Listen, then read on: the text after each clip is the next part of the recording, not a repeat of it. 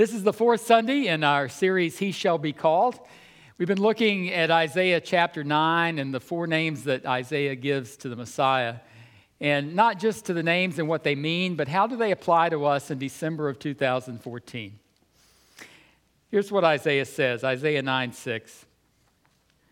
For to us a child is born, to us a son is given, and the government shall be upon his shoulder, and his name shall be called Wonderful Counselor, Mighty God, Everlasting Father, Prince of Peace.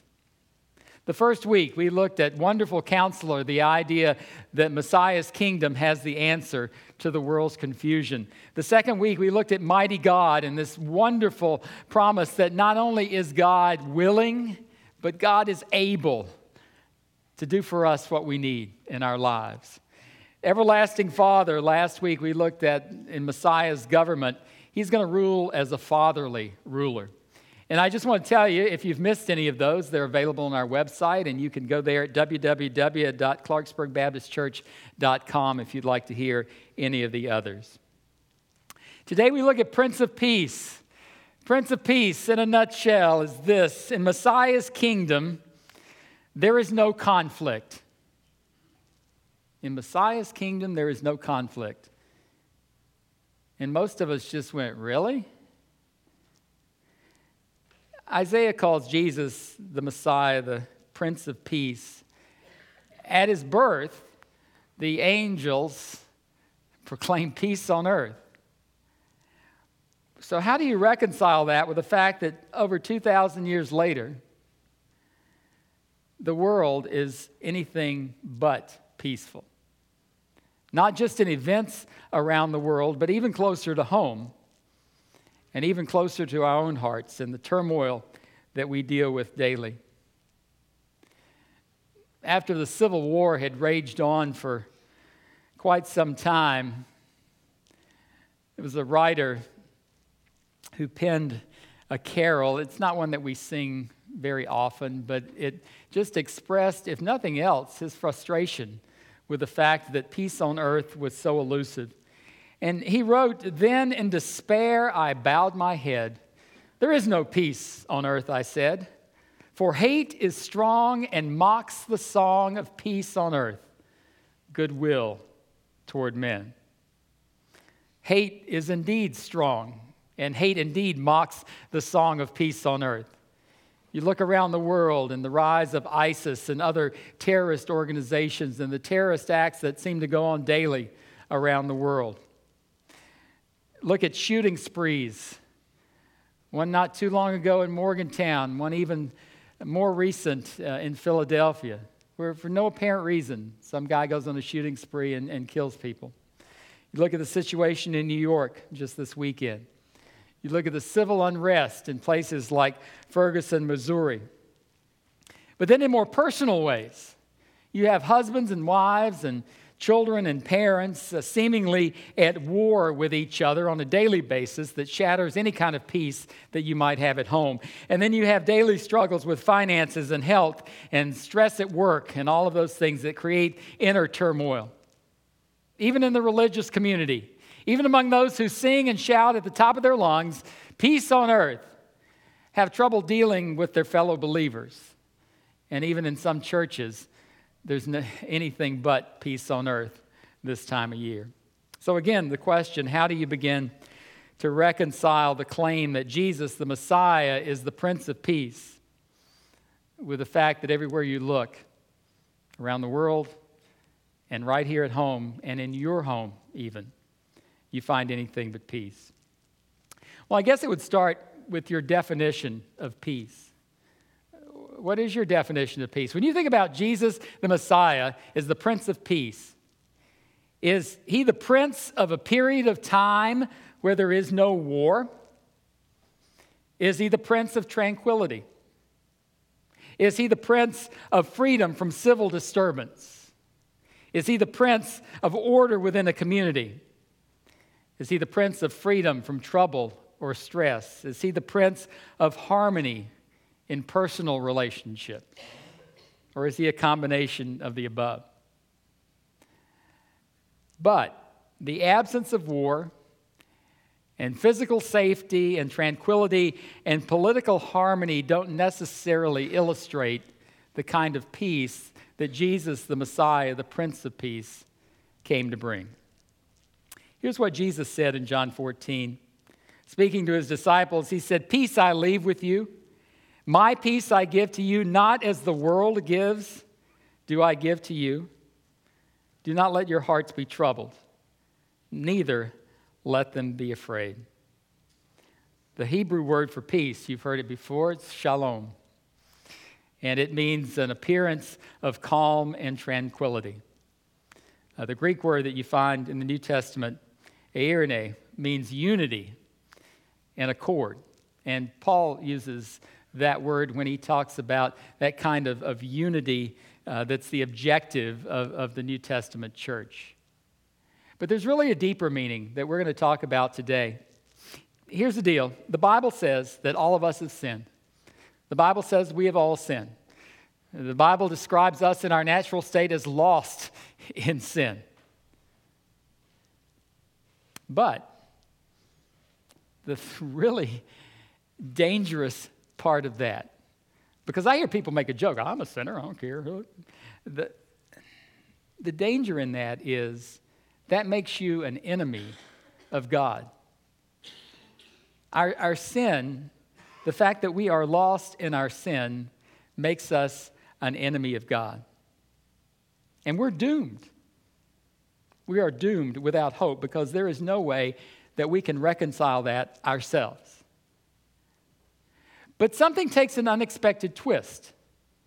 And what happens is, even though we are sinners, even though we are lost in our sins, God, who is the injured party, takes the initiative. Romans five eight says, "But God demonstrates his own love for us in this. While we were still sinners, Christ died for us." And because of Christ's sacrifice, we're restored into a relationship, a relationship of peace with God. Romans five one says, "Therefore, since we have, therefore, Since we have been made right in God's sight by faith, we have peace with God because of what Jesus Christ, our Lord, has done for us." Christ satisfies God's judgment and allows God to pardon us and to save us. And we, who were enemies of God, we're certainly God's friends, but we are more than friends. The Bible calls us his children. Going from enemies of God to his children because of what Christ has done for us. There's no more hostility. There's not that sin that's blocking that relationship with him. Peace with God is only possible because Jesus Christ, the Prince of Peace, paid the price for our sins on the cross. And here's the amazing fact of all this. This is the work of God. Nowhere in Scripture, nowhere in Scripture does man reconcile himself to God. God is the one, the injured party, who takes the initiative to reconcile us to himself. There's no way we could do that on our own. But God takes the initiative, and God is the one who makes it happen. So when the Bible tells us to be reconciled to God, the Prince of Peace, Jesus Christ, has paid the price. And what we have to do is to gratefully accept the gift and accept the reconciliation that has already been made possible for us through Christ. Remember I said at the start that in Messiah's kingdom, there is no conflict. What that means is in Messiah's kingdom, we have no conflict with God, nor he with us. And here's the main point of all of this. And here's what you need to remember when you hear the term Prince of Peace, is that the Prince of Peace makes it possible to have peace with God. The Prince of Peace makes it possible to have peace with God. And it's a real and it's an abiding peace that cannot be taken away.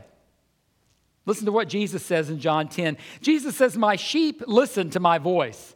I know them and they follow me.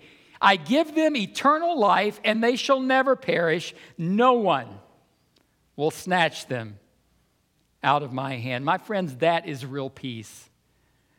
To know that you are loved by God, to know that Jesus has paid the price for your sins, to know that you can be reconciled to God because of what Christ has done, and to know that you have the assurance that goes with that. He says, "My sheep hear my voice," but he says, "I give them eternal life. They will never perish, and no one, no one will snatch them out of my hand." But here's something else you need to remember. Without this peace, you will find peace nowhere else. You say you want peace in your home. You say you want peace in your job. You say you want peace on earth. You want peace around the world. You, you say you want all of these things. Unless you have peace with God, unless you take care of that first, you will never truly experience peace anywhere else. It will not happen.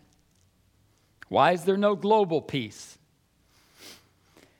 It's not just because the diplomats are not doing their job. Why is there no peace in our communities?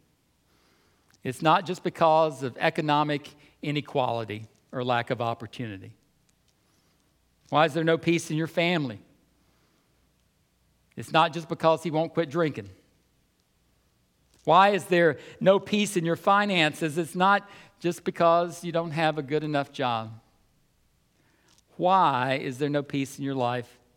And it's not just because you can't catch a break.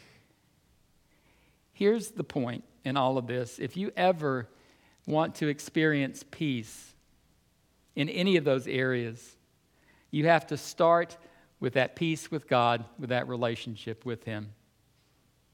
And it doesn't mean that all of these things are going to suddenly automatically just change in an instant. Your relationship with God will. But we're going to talk about how that peace with God affects these other areas in your life a little bit. But this is a peace that you can find no other way. No other way. You need to remember this. The world cannot achieve or provide peace, because it cannot deal with the problem of sin. And any peace that you think you have found apart from peace with God is superficial or artificial, or at best is temporary. Isaiah says something interesting. It's actually the, the verse right before the, the one that we talked about when we lit the Advent candle. Isaiah fifty-seven twenty says, "But those who still reject me are like the restless sea, which is never still, but continually churns up mud and dirt." So you found peace with God. So how does peace with God affect the other areas of my life? Well, one thing you need to understand is that peaceful does not mean easy. Jesus didn't promise easy. But Jesus did promise help. In fact, Jesus said that you will have trouble. He didn't deny it. He didn't sugarcoat it. He said, you're going to have trouble. But He also provides help for us in our trouble. And if we call on Him, He'll give us that peace that the Bible talks about that is beyond any comprehension. A peace that will come in and will guard our hearts and will guard our minds. And it's not dependent on our ability to deal with a situation. Also, peace comes from trusting God rather than our ability to understand. Once you have peace with God, peace in other areas of your life comes from your ability to trust God. It doesn't come from your ability to understand. You know, sometimes we don't understand.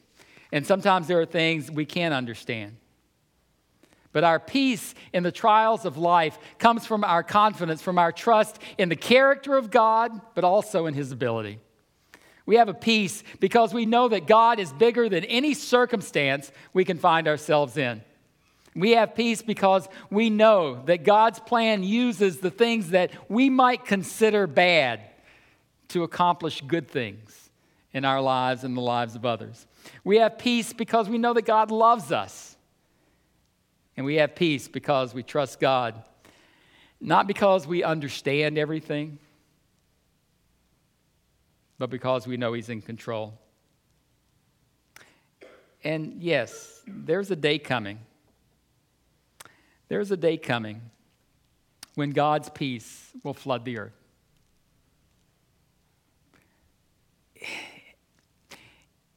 It's a time that not only will bring people together, but animals as well. The, the Bible has a wonderful way of speaking of it. It talks about the lion and the lamb laying down together. Isn't that an incredible picture? But it's an incredible picture for us as God's people. The, the idea that, that God, one day His peace will flood the earth, and it's a powerful image of what is possible with the peace of God. But that day is not here yet. That day is not here yet. But the knowledge that that day is coming can certainly give us strength and hope and help us to face the trials that we deal with in the present. Friends, it is not up to us to understand why or how or what. It's to understand who is in control of everything. And if we have peace with God, then we know who is in control of everything, and we can trust Him in any situation to bring a lasting peace to it, because He loves us, and because we're His children, and because He does want the best for us. This Christmas, the Prince of Peace offers you a wonderful gift, an incredible gift, peace with God, something that you could not go out and buy or earn or borrow or steal anywhere. It is a gift that only He can provide, and He offers it to all of us for free. Peace with God, and then a peace that we can trust Him in every other situation in our lives. And He offers it to us free. He says, here it is, accept it, unwrap it, it's yours. I've bought it, I've paid for it. All you have to do is accept it and open it. That's what I want you to do this Christmas. Maybe you've never opened that gift. Maybe you've never known peace with God. You can have that peace through a relationship with Jesus Christ. And if you'll flag me down when we're done here today, I would be happy to tell you how you can do that. And if I'm busy, I'll send you to somebody else that can tell you. It's a gift that He offers, and it's yours for free.